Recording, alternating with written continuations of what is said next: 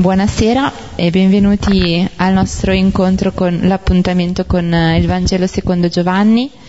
Ci prepariamo e pregheremo insieme il Salmo 29-28.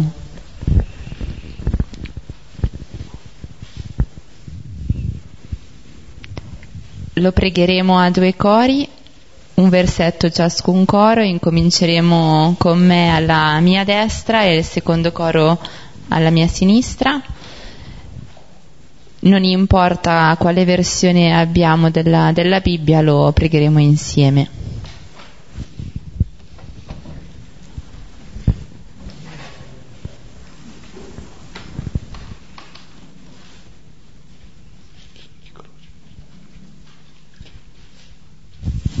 Nel nome del Padre, del Figlio e dello Spirito Santo. Amen. Amen.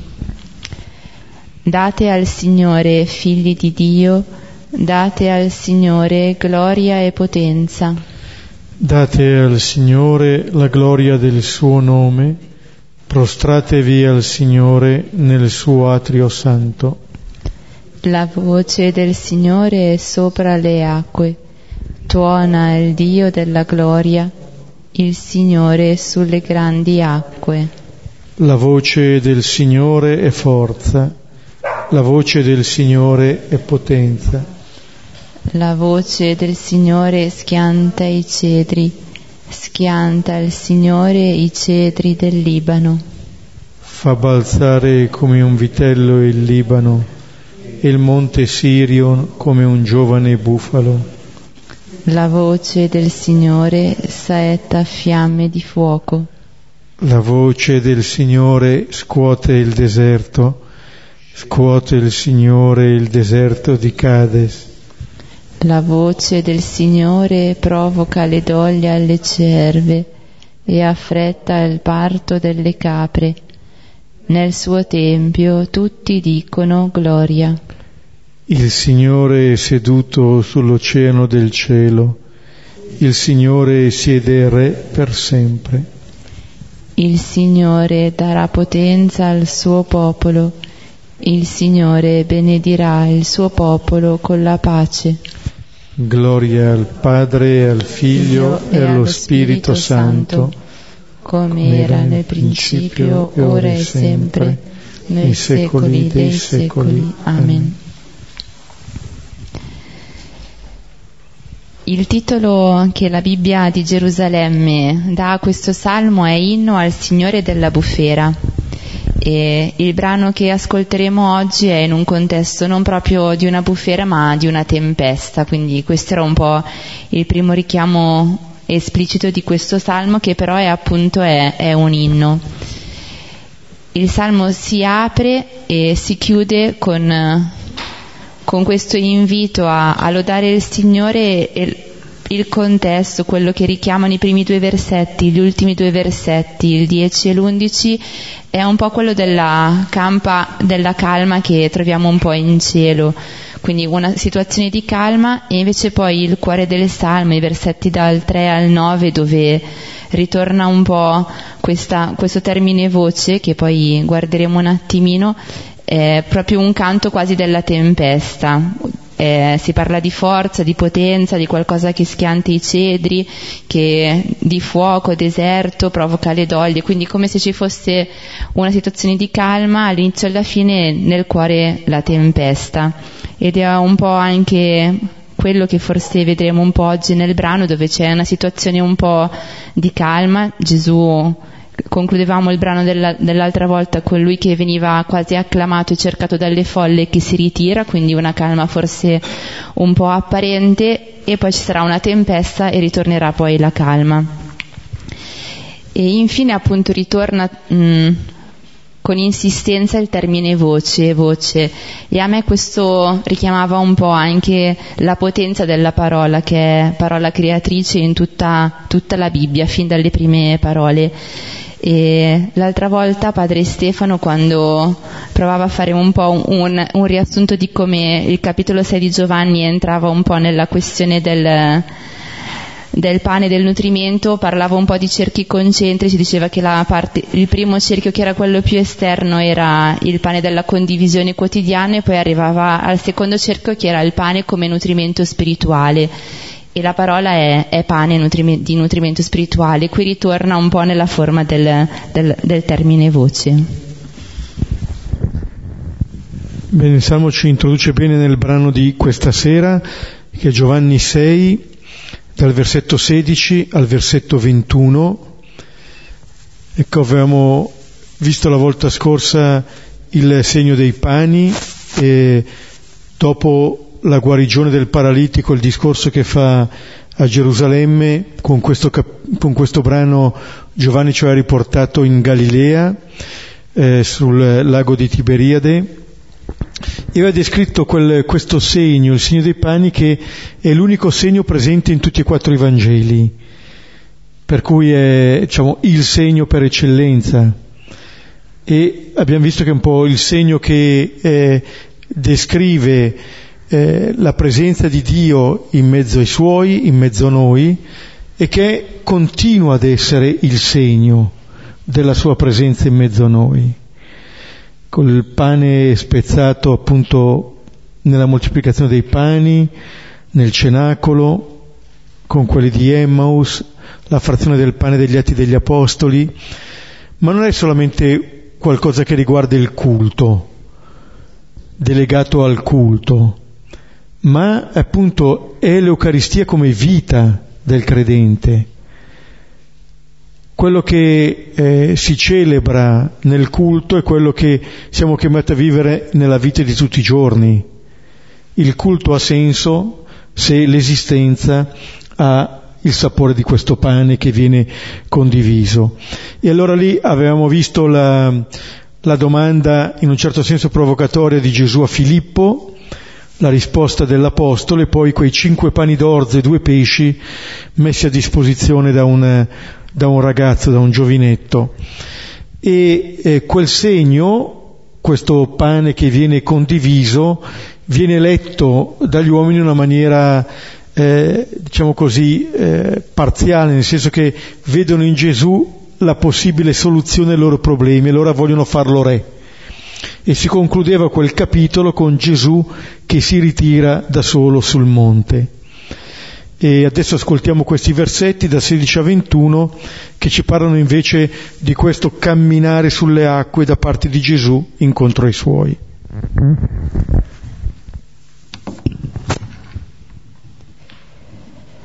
Quando fu sera, discesero i suoi discepoli sul mare e entrati in una barca venivano al di là del mare, a Cafarnao.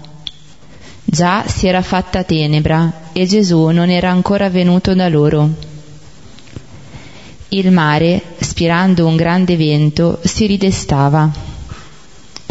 Essendosi spinti circa 25 o 30 stadi, vedono Gesù camminare sul mare e farsi vicino alla barca, ed ebbero paura. E dice loro, Io sono, non abbiate paura. Allora volevano prenderlo nella barca e subito la barca fu sulla terra verso la quale andavano. Questo è il racconto di Giovanni, un racconto molto sobrio. Eh, in genere, tranne che Luca, nei racconti del segno del pane viene poi narrata questo eh, episodio della, di Gesù che raggiunge i suoi sul mare.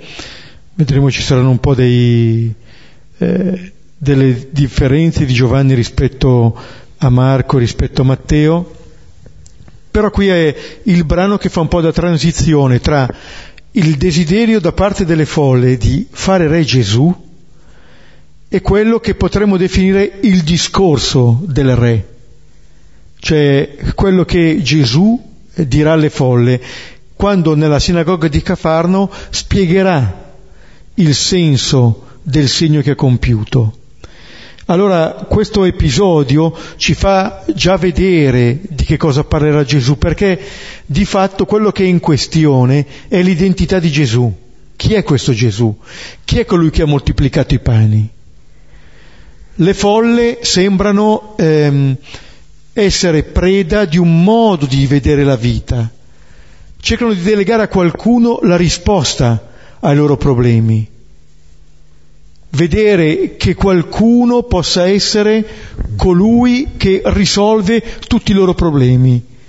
Abbiamo il bisogno del pane, bene, questo ce lo risolve. Sappiamo anche che il pane nelle tentazioni di Gesù è la prima delle tentazioni. Di che queste pietre diventino pane.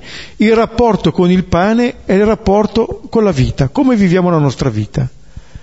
E il rapporto con colui che ci dà il pane diventa anche questo una possibile soluzione. Questo è quello che cerca di fare la folla e avevamo visto come di fatto Gesù invece si ritira sul monte. E questo episodio poi della traversata, eh, dall'andare da, da Tiberide verso Cafarno, è un po' una rappresentazione anche simbolica. Com'è che noi viviamo una, quando andiamo da una parte all'altra? La vita stessa, la nostra, è una traversata. Ed è una traversata spesso pericolosa, sospesa, eh, stamattina eh, mi telefonavano dalla Val Gardena, dico anche il numero Svita, così lo sentirò nella registrazione. Si parlava di situazioni e lei diceva siamo davvero appesi a un filo, sì, siamo appesi a un filo, come questa barca, come questa barca è sospesa sulle acque eh, e sulle acque che sono agitate. Tutto sta a vedere come le affrontiamo non se le affrontiamo, perché queste le affrontano tutte. Nel, nel, Vangelo di questa sera c'era il finale del discorso della montagna di Matteo, eh, della casa costruita sulla roccia, sulla sabbia. La situazione è identica per tutte, cade la pioggia, riparano i fiumi, soffiarono i venti. Riguardano tutti. Non è che lo stare con Gesù ci esime, ci preserva dalle tempeste della vita, ci offre una modalità di affrontarla. E allora eh, il modo con cui noi compiamo la traversata della vita ci mostra se abbiamo compreso o meno il segno dei pani, perché tutto sta appunto nel, nel comprenderlo o no.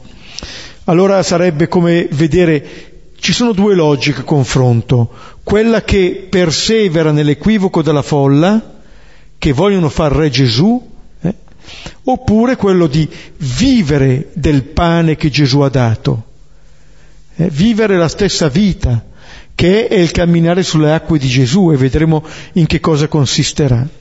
Ecco, Giovanni concentra qui quelle che sono le tentazioni che i sinottici pongono all'inizio della cosiddetta vita pubblica di Gesù, proprio a partire dal pane, a partire dalla gloria, fare re, eh?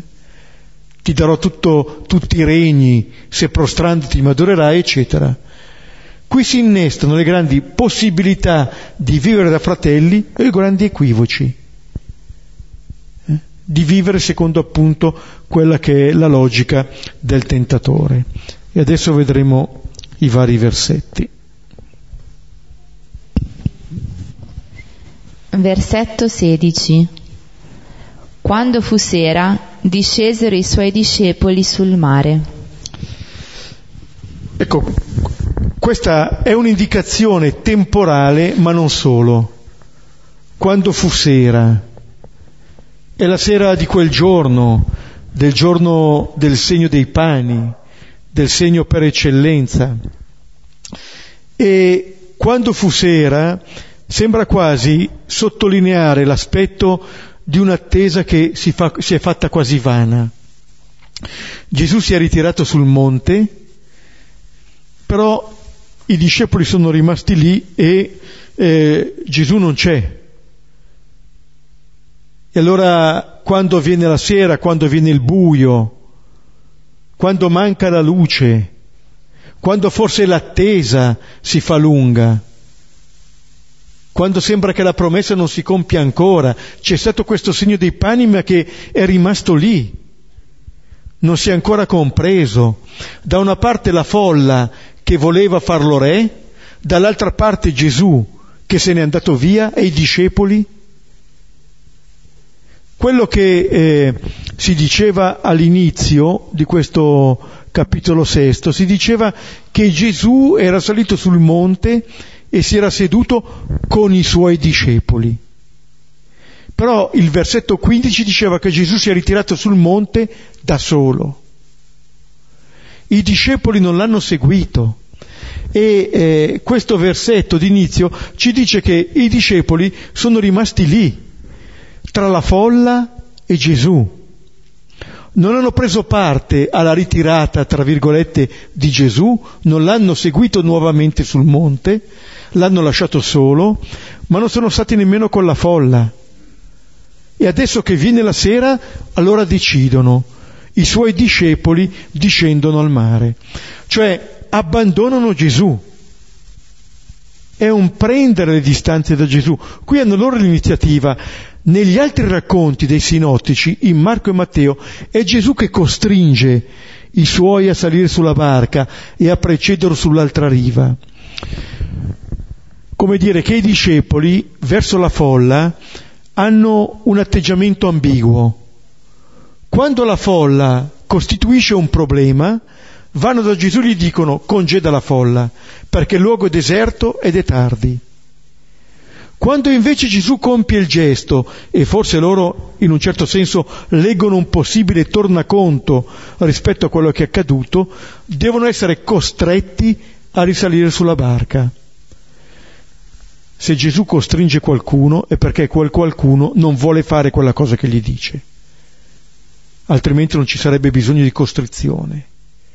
Qui invece Gesù non ha detto nulla ai discepoli. Sono i discepoli che prendono questa iniziativa di discendere sul mare.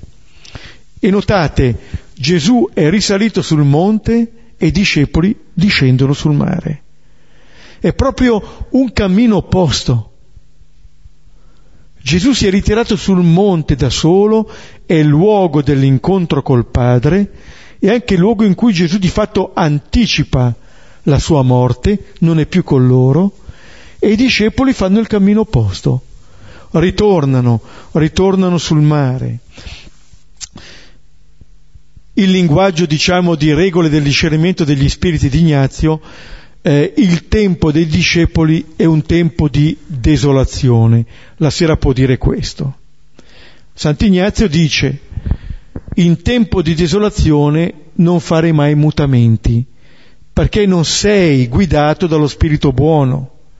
Quando non vedi bene le cose, stai tranquillo.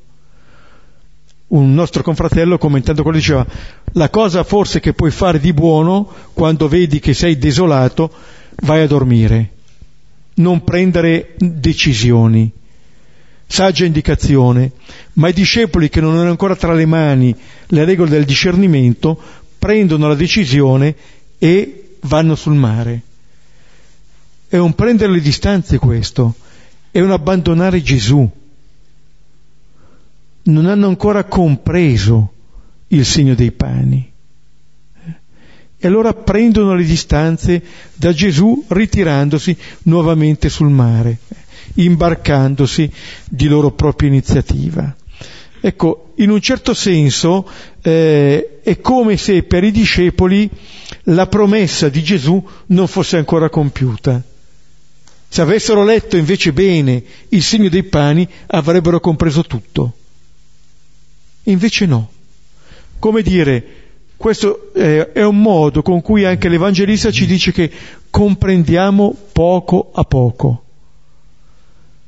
Le folle avevano equivocato il segno, i discepoli non lo comprendono ancora e prendono le distanze.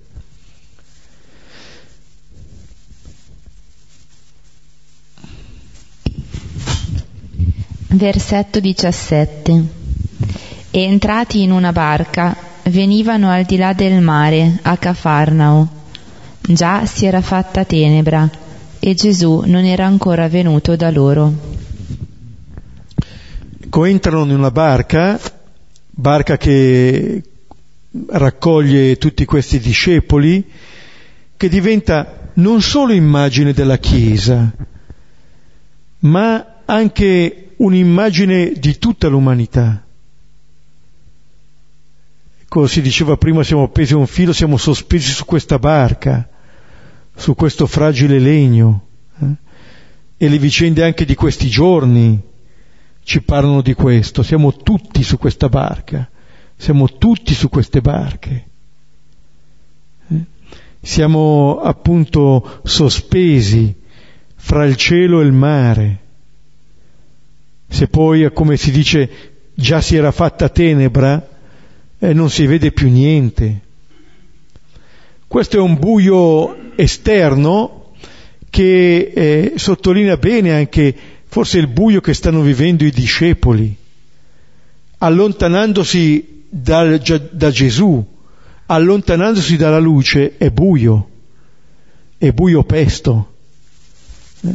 E loro stanno su quella barca, eh? è una situazione che riguarda loro, riguarda noi, eh? È una tenebra che può essere anche quella, la tenebra interiore, come le tenebre che colpiscono la comunità dopo la morte di Gesù. Eh? Diceva il prologo che le tenebre non soffocano questa luce, però di fatto arrivano, vengono. E se volete questo andare al di là del mare, tornare verso Cafarno, tornare verso il luogo di casa, dice anche, da una parte, come dire, in termini attuali potremmo dire, una regressione.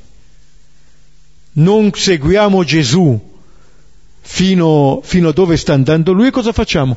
Torniamo indietro. In termini biblici diremmo, è l'esodo al contrario invece di seguire Gesù, invece di fidarci del suo cammino verso la libertà, torniamo verso il mare, compiono il cammino inverso. Gesù cosa aveva fatto? Era uscito dal mare, era uscito dalle acque, era andato sul monte, aveva dato il pane, vedete l'esodo, il dono della legge, il dono della parola, la manna, tutto quello che è accaduto, tutto quello che è un cammino verso la libertà, queste persone non lo accettano. Per paradossale che possa sembrare, noi facciamo fatica a camminare un cammino di liberazione, ad essere persone libere. Israele appena esce dall'Egitto, subito risente l'attrattiva della schiavitù, risente il richiamo, perfino delle cipolle d'Egitto non interessa più l'essere schiavi, gli interessa avere sicurezze, come le folle che, vogliono, che vogliono far re Gesù perché? Perché garantisce il pane. Là il faraone garantisce le cipolle, siamo schiavi, non importa. Il cercare appunto queste sicurezze e il non accettare il rischio della libertà dell'essere persone che sanno camminare. E allora il ritornare dall'altra riva a Cafarno si era fatta già tenebra e Gesù non era ancora venuto da loro. Sono soli, vedete, le tenebre di, di, dicono esattamente questo. La tenebra non ci fa vedere più nulla. Nella tenebra noi ci sentiamo soli, non vediamo più nessun altro. Ci sembra di essere soli, di vivere da soli e in questa tenebra noi ci possiamo mettere tutte le tenebre che possiamo vivere. E notate, quando l'Evangelista dice Gesù non era ancora venuto da loro, può dire due cose. Una che Gesù verrà, sarebbe venuto, uno potrebbe anche dire, ma perché Gesù deve andare da loro? Perché? Non sarebbe dovuto accadere il contrario, cioè che loro dovevano seguire Gesù fin dove Gesù era andato. Forse però qui fa già trasparire un principio di speranza. Verrà, verrà questa luce, ma in un certo senso non è tenuto a, ved- a, venire, a venire. Verrà per, gratu- per gratuito amore suo, non so come dire, per ritornare da questi discepoli che l'hanno abbandonato, ma non perché questi se lo meritano.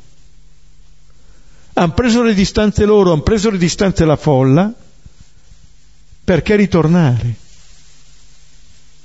Ecco, Gesù non li abbandonerà nella tenebra, eh? verrà da loro. Però appunto non li risparmia dalle tenebre, non per volontà di fargli passare dei guai, eh?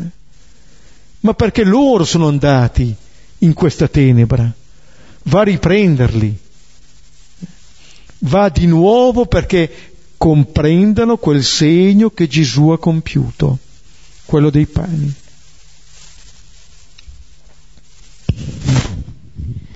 Versetto 18.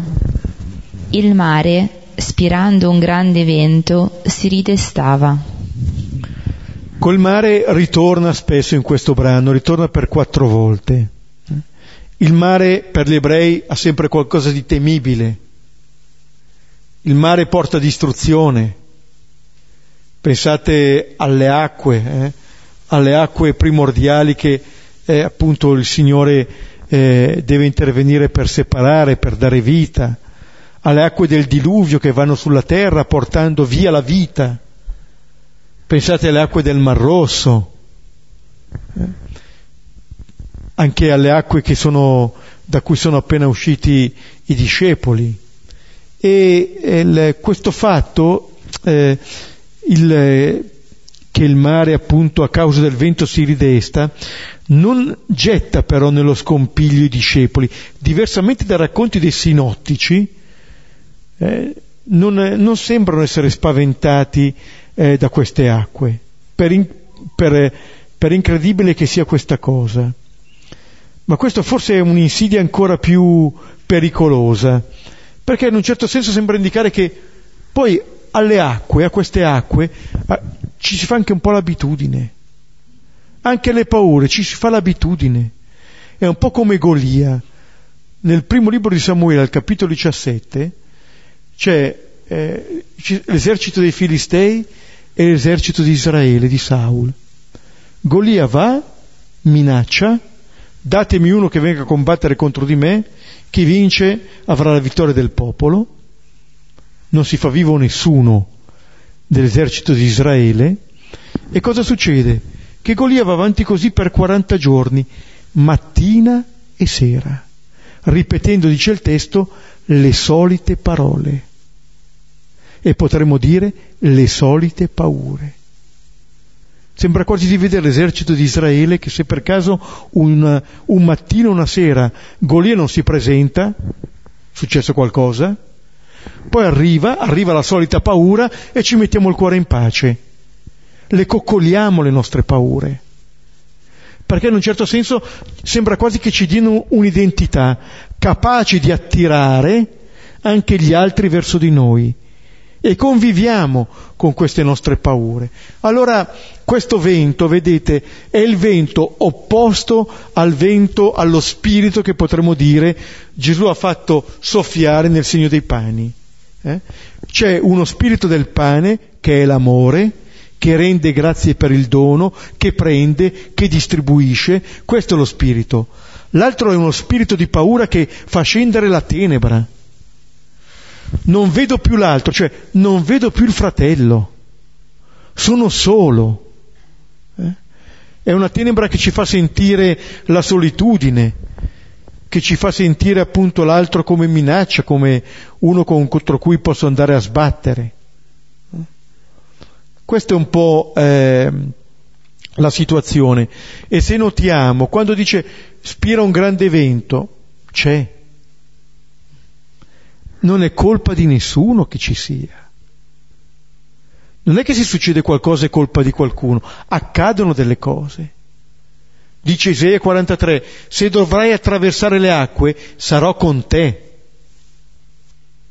Se dovrai passare in mezzo al fuoco, sarò con te in un certo senso non ti risparmio nulla, però ti assicuro che non sarai da solo in questa traversata.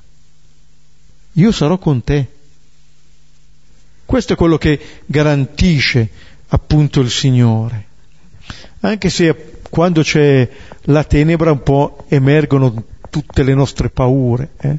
Quella del buio è una delle più eclatanti, no? perché abbiamo paura di farci male quando ci muoviamo al, bu- al buio.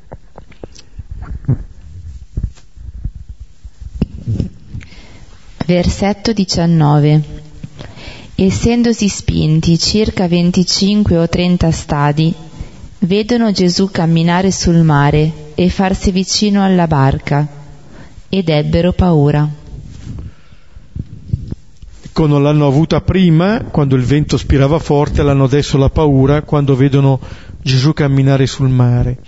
Sono in mezzo a questo lago, eh, questo sono circa 5, 5 km e mezzo, eh, per cui non ci sono più riferimenti.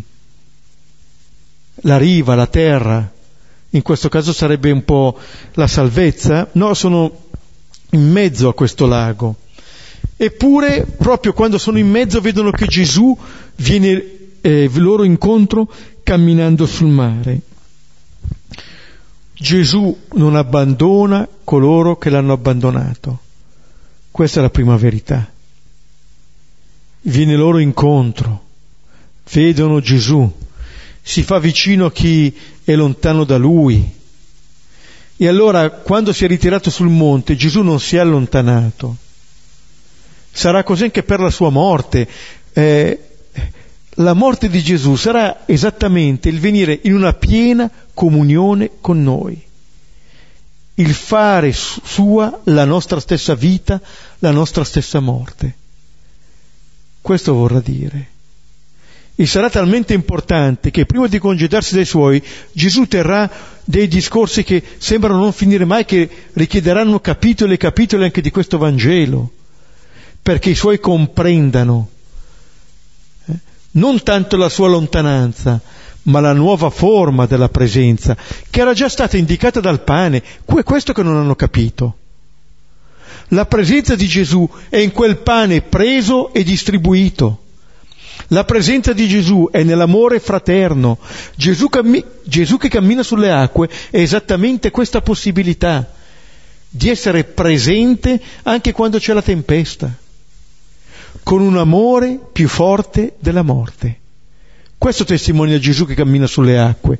Queste acque che sono lì sembra pronte a inghiottirci, da cui Israele è già rinato, da cui noi nasciamo.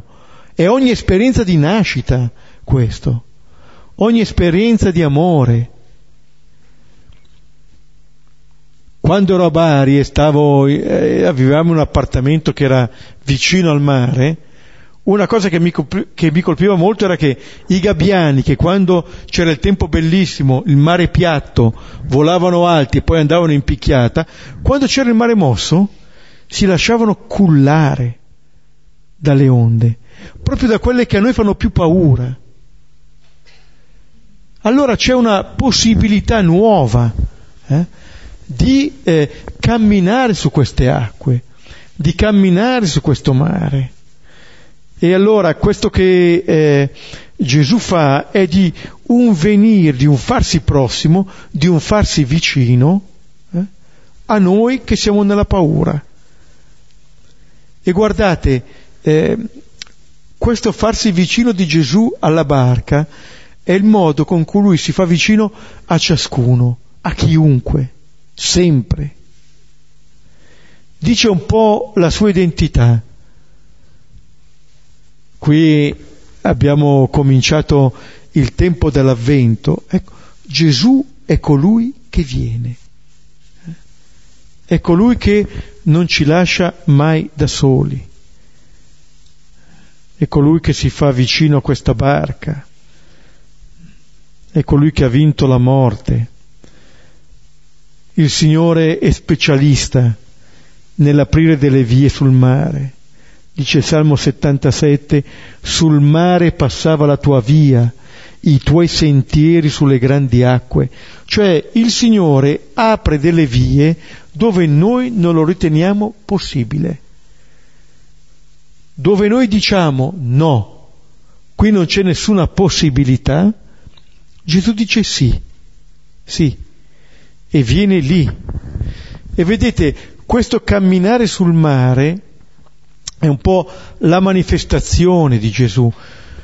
Ci dice questo chi è colui che ha preso, reso grazie e distribuito i pani. Allora la paura che hanno i discepoli non è tanto la paura del fantasma come per quanto riguarda i sinottici, anche se su questo torneremo, è la paura di fronte al divino Gesù è Dio, sta camminando sul mare. Quello che ha spezzato i pani è questo Gesù. Allora lo spezzare il pane è l'equivalente in un certo senso del camminare sulle acque. Se noi non sappiamo spezzare il pane, affondiamo. Se non siamo capaci di vivere una vita fraterna, affondiamo o facciamo affondare. Ma appunto perché non sappiamo vivere da fratelli, non sappiamo vivere da figli, non sappiamo prendere questo pane e non sappiamo rendere grazie e non sappiamo distribuirlo. Questo è il punto. Per poter camminare sul mare bisogna comprendere in senso vero il fatto del pane. Bisogna vivere realmente l'Eucaristia, quel segno che Gesù porta. Allora quello che eh, i discepoli contemplano è questo Gesù, questo Dio che cammina sulle acque. Poi quando noi siamo presi dalla paura, certo lì allora eh, quelle che erano le tenebre diventano le paure. Allora noi ved- non vediamo più nulla com'è, non vediamo più la realtà, vediamo solamente la paura. C'è un timore reverenziale che ci farebbe capire tutto e c'è una paura che ci fa capire poco niente. Si tratta di discernere eh, se è timore o paura. Nei sinottici è la paura. Eh? Allora ognuno le proprie e forse un buon esercizio è quello di riconoscere, di dar loro, di dar loro un nome. Mm? Però qui si scatenano quando arriva Gesù, quando non sono più soli. Eh? Allora questa camminare sulle acque, questa eh, divinità che si manifesta, lo vedremo anche adesso nella parola che dice Gesù, ci chiarisce anche che Gesù non è il re che gli altri vogliono fare. Troppo poco quel re. È troppo comodo quel re. Vedremo adesso attraverso la parola eh, questa rivelazione di Gesù. Versetto 20. E dice loro, io sono, non abbiate paura. E dice loro, prima di vedere cosa dice, vediamo come lo dice. Al versetto 19, quello che abbiamo appena visto, si diceva vedono Gesù camminare sul mare e qui e dice loro, sono due verbi al presente che compaiono in questi versetti. Eh? Eh, una possibilità è che l'Evangelista attraverso questo ci dica che sono parole che Gesù dice a noi, al lettore.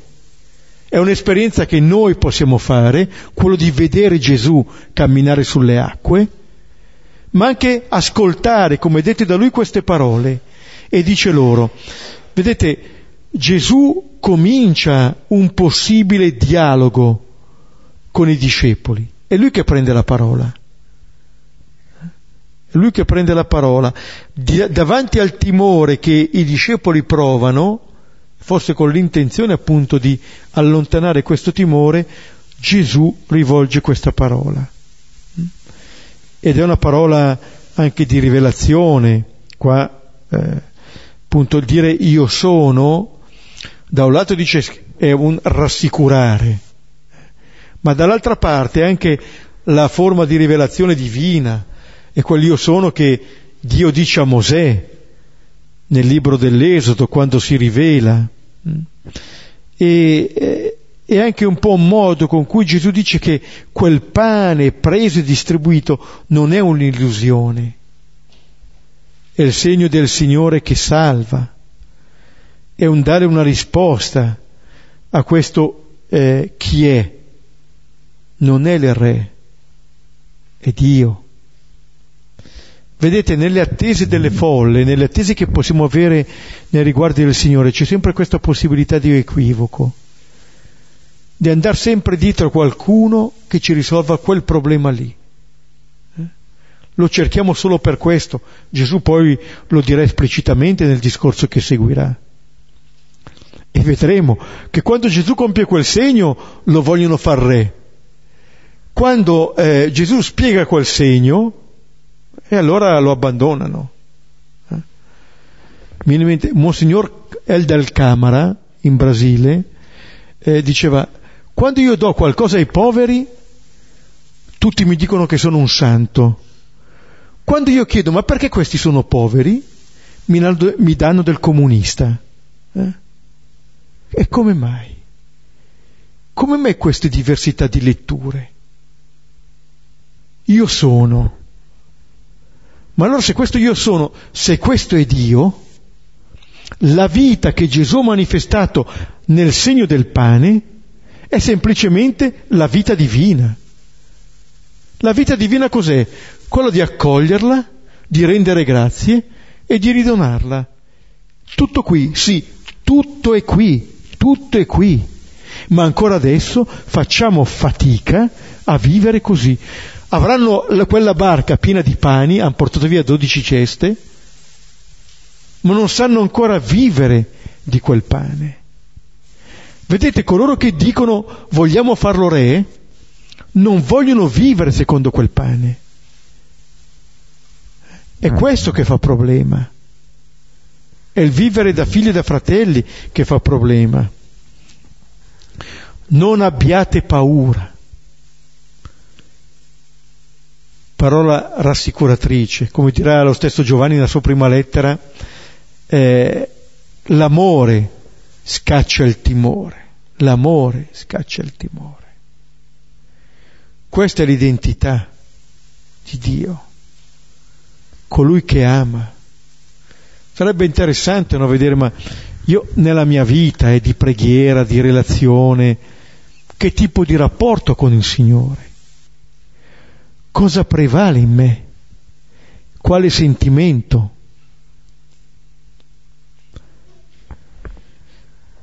tanti anni fa era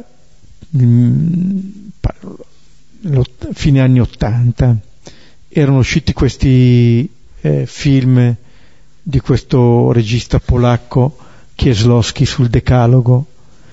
Il Decalogo 1 proprio su, sull'identità di Dio, no? E c'è questo ragazzino che poi farà una tragica fine eh, con il padre scienziato, eccetera, e con una zia da cui lui poi torna dopo una lezione di catechismo e lui chiede com'è Dio. Eh? E, e, questa donna in un certo senso non sa come rispondere o meno, a un certo punto lo abbraccia eh? e chiede a questo nipote eh, come ti senti. Eh? E allora alla risposta di questo bambino che dice bene, e lei dice così è Dio. Dove la grande intuizione qual è? Quella di non aver dato una risposta dottrinale alla domanda, ma esperienziale alla domanda. Questo Gesù che dice queste parole dopo che si è fatto vicino, dopo che questi discepoli sono discesi al mare, si sono allontanati, lui che si fa vicino dice io sono, non abbiate paura. Tutto possiamo avere nei confronti del Signore, non la paura. Se noi abbiamo paura vuol dire che non è Lui quello che abbiamo vicino. L'amore perfetto scaccia il timore. Un conto è la riverenza, un conto è il timore reverenziale appunto. Altra cosa sono le nostre paure. Ecco, qui in un certo senso non è consentito. E il segno che Gesù ha dato ce lo testimonia. Noi non abbiamo paura di essere amati. Facciamo fatica magari ad accoglierlo, ma non ne abbiamo paura. Viviamo di quello, come del respiro. Ecco, Gesù cerca di eh, rassicurarli, altrimenti vanno a fondo. Hm? Se non c'è questo amore, questo è il salvagente, infatti questo è il Salvatore, eh? che ci fa stare sopra queste acque, altrimenti andiamo a fondo. Se volete potete prendere Matteo 14 per vedere come Pietro rischia appunto di andare a fondo. Vediamo l'ultimo versetto. Versetto 21. Allora volevano prenderlo nella barca e subito la barca fu sulla terra verso la quale andavano. Nel racconto di Giovanni non si dice che, eh, che le acque si placano. Forse quello che comincia a placarsi è la tempesta che i discepoli hanno dentro. Le più grandi tempeste sono quelle che ci portiamo dentro, quando ci sembra di non riuscire a governarci. Perché di fatto questa è la più grande insidia. Gli uomini di potere nel Vangelo sono eh, persone che non riescono nemmeno a governare se stesse. Due esempi, Erode e Pilato, li troveremo. Nessuno dei due fa quello che vuole. Erode che vuole salvaguardare Giovanni lo farà decapitare.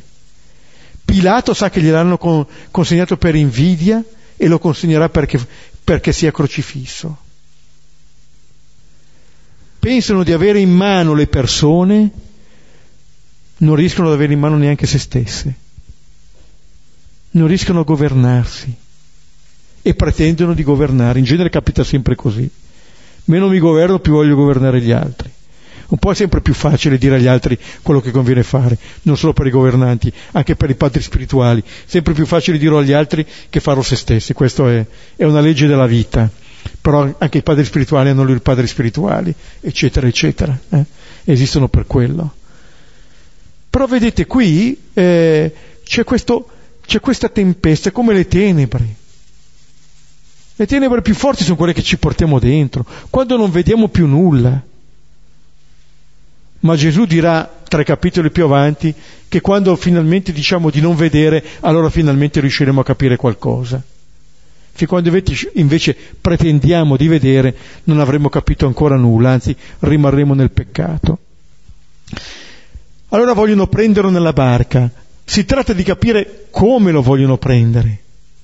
Perché se lo vogliono prendere come la folla lo vorrebbe prendere, allora continuerà l'equivoco. Se invece vogliono prenderlo perché ci interessa lui e non il pane, allora forse cominceremo a comprendere qualcosa, a comprendere che è la relazione con lui la cosa che ci salva. Eh? E che cosa accade? Che subito, subito, la barca fu sulla terra, subito, questo sembra essere quasi da sogno, no? Appena, eh, subito. Ma vedete, nella vita spesso funziona così. Potete leggere Atti 12, quando Pietro venne liberato dal carcere, arriva l'angelo, l'angelo lo tocca, si, eh, le catene cadono dalle mani, le porte si spalancano, la porta della città. Infatti lui pensa di avere una visione, solo dopo che l'angelo va via rientra in sé e dice, è vero, a volte, a volte, quando noi riusciamo a metterci in sintonia con quello che è lo spirito buono dentro di noi, ci sembra che le cose procedano quasi da sé. Non che le cose, che la realtà cambi, eh, perché la realtà è dura anche, ma sembra che il nostro modo di vivere queste cose sia sciolto, sia un po' più facile che le tempeste non ci fanno così paura, che possiamo farcela, che il Signore ci aiuta, è presente, che non ci lascia soli. E subito andiamo sulla terra, vedete, dopo quattro volte che si parla del mare, eccoci finalmente approdati sulla terra. C'è il Salmo, vado a riprendere, appunto oltre a quello che abbiamo pregato, eh, che ci fa dire appunto la voce del Signore su queste grandi acque. Eh. Salmo 107, versetti 29 e 30, la tempesta fu ridotta al silenzio, tacquero le onde del mare. Al vedere la bonaccia essi gioirono ed egli li condusse al porto sospirato riuscire finalmente a approdare, ad arrivare sulla terra, ad arrivare alla terra promessa, ridurre la tempesta al silenzio, a far tacere le onde del mare, a mettere a tacere quelle voci di morte che ci portiamo dentro, quelle voci di paura che ci portiamo dentro, a farle tacere e a far risuonare solamente la voce del Signore sulle grandi acque, che non grida, è una brezza. Ecco allora nella misura in cui il, il mare rappresenta questa tempesta, questa situazione minacciosa, la terra rappresenta esattamente il luogo contrario. Ecco allora possiamo eh, fermarci qui, tornare su questi versetti e condividere così con semplicità quello che più ci ha toccato di questo brano.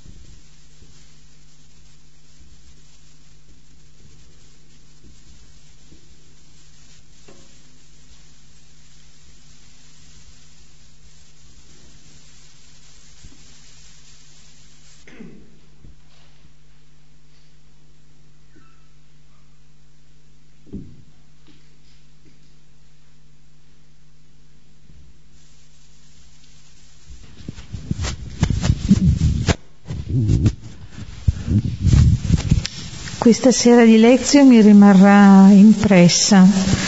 Mentre arrivavo qua eh, usciva la notizia che erano caduti un paio di missili sulla Polonia. Quindi, quindi questo brano è diventato per me una preghiera.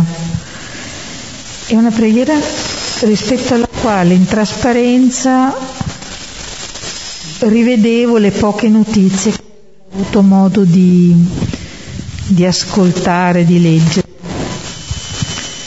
Sta spirando un grande vento. Banalmente si direbbero venti di guerra come se già non ci fossimo dentro da mesi. Però vedono Gesù camminare sul mare e farsi vicino alla barca eh, è una preghiera.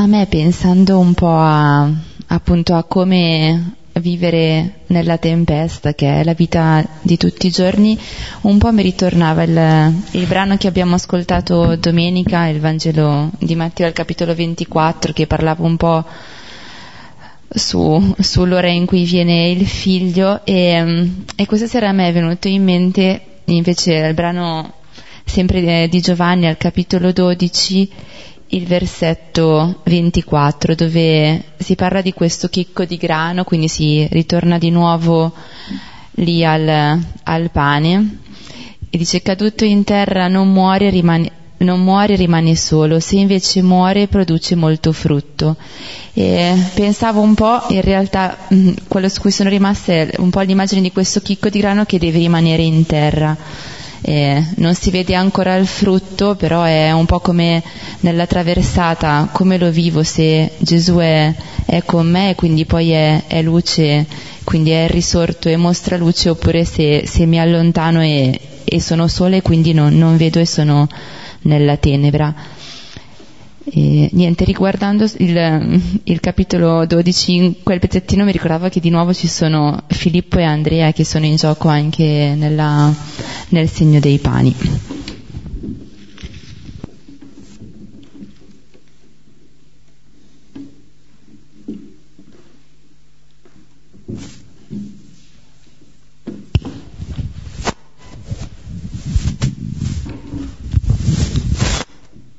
Ringrazio per l'espressione il Signore specialista ad aprire vie dove non le riteniamo possibili. Secondo me qua si capisce come se mi fido vedo e succede, se non mi fido mi fido di me stessa e quindi è, è, è caos.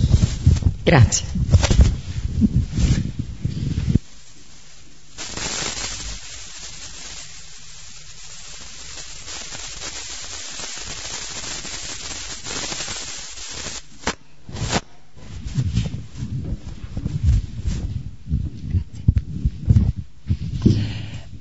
Riguardo alla paura, mh, mm, mi mm, colgo quella parte che, si, che, dicevi, che la paura eh, ti, ti blocca, ti ferma, ti sembra di sprofondare nell'abisso. Quindi um, come è importante a questo punto avere vicino qualcuno che ti tiri fuori da questa paura. Quindi l'importanza comunque anche nella vita di tutti i giorni avere um, la vicinanza di un fratello o di qualcuno che eh, ti possa aiutare a toglierti un po' da questo abisso, da questo sentirsi soli. Eh, quindi ehm, anche il nostro compito di essere vicino alle persone che abbiamo intorno, eh, guardarle con gli occhi eh, giusti perché comunque tutti abbiamo dentro le nostre paure e possiamo aiutarci in questo senso a togliercele almeno un pochino per non sentirsi soli. Mm, questo è quello che in fondo succede mm, tutti i giorni. E poi secondo me c'è anche l'altra paura, che è quella invece che ti fa dominare sugli altri. Mentre c'è una paura che può essere magari anche condivisa, cioè anch'io ho le stesse tue paure, vediamo di tirarcene fuori, esiste anche una paura che invece ti fa eh, in qualche modo diventare mh, mm, eh, potere sugli altri, sopruso mh, mm, per gli altri, perché questo mi permette di eh, non pensare alle mie paure, ma in qualche modo di sconfiggerle. E allora ehm, è una paura che davvero diventa ehm, uccisione mm, di chi ho intorno, perché eh, per cercare di sopravvivere io e per cercare di tenere a bada la mia paura, questa paura la rebutto così tanto sugli altri che gli altri muoiono per colpa della mia paura.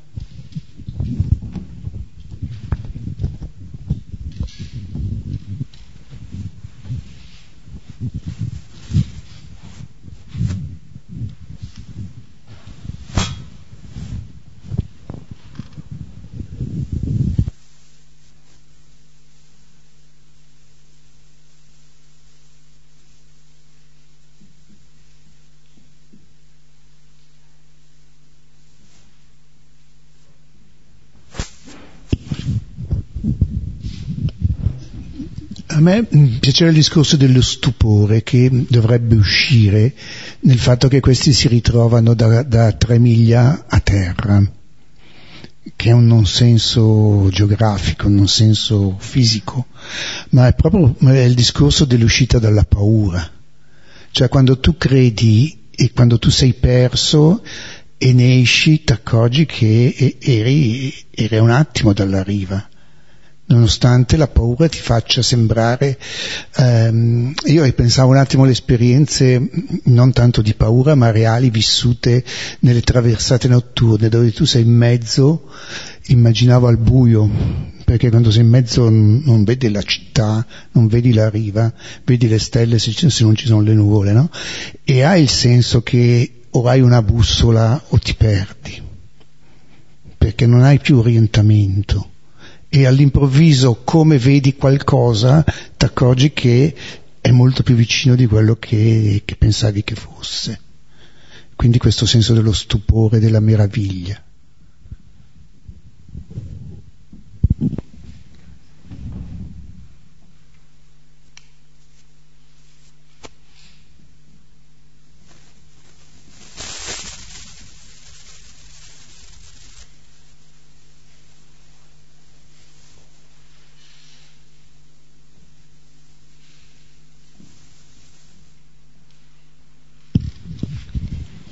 Concludiamo insieme con la preghiera del Padre nostro.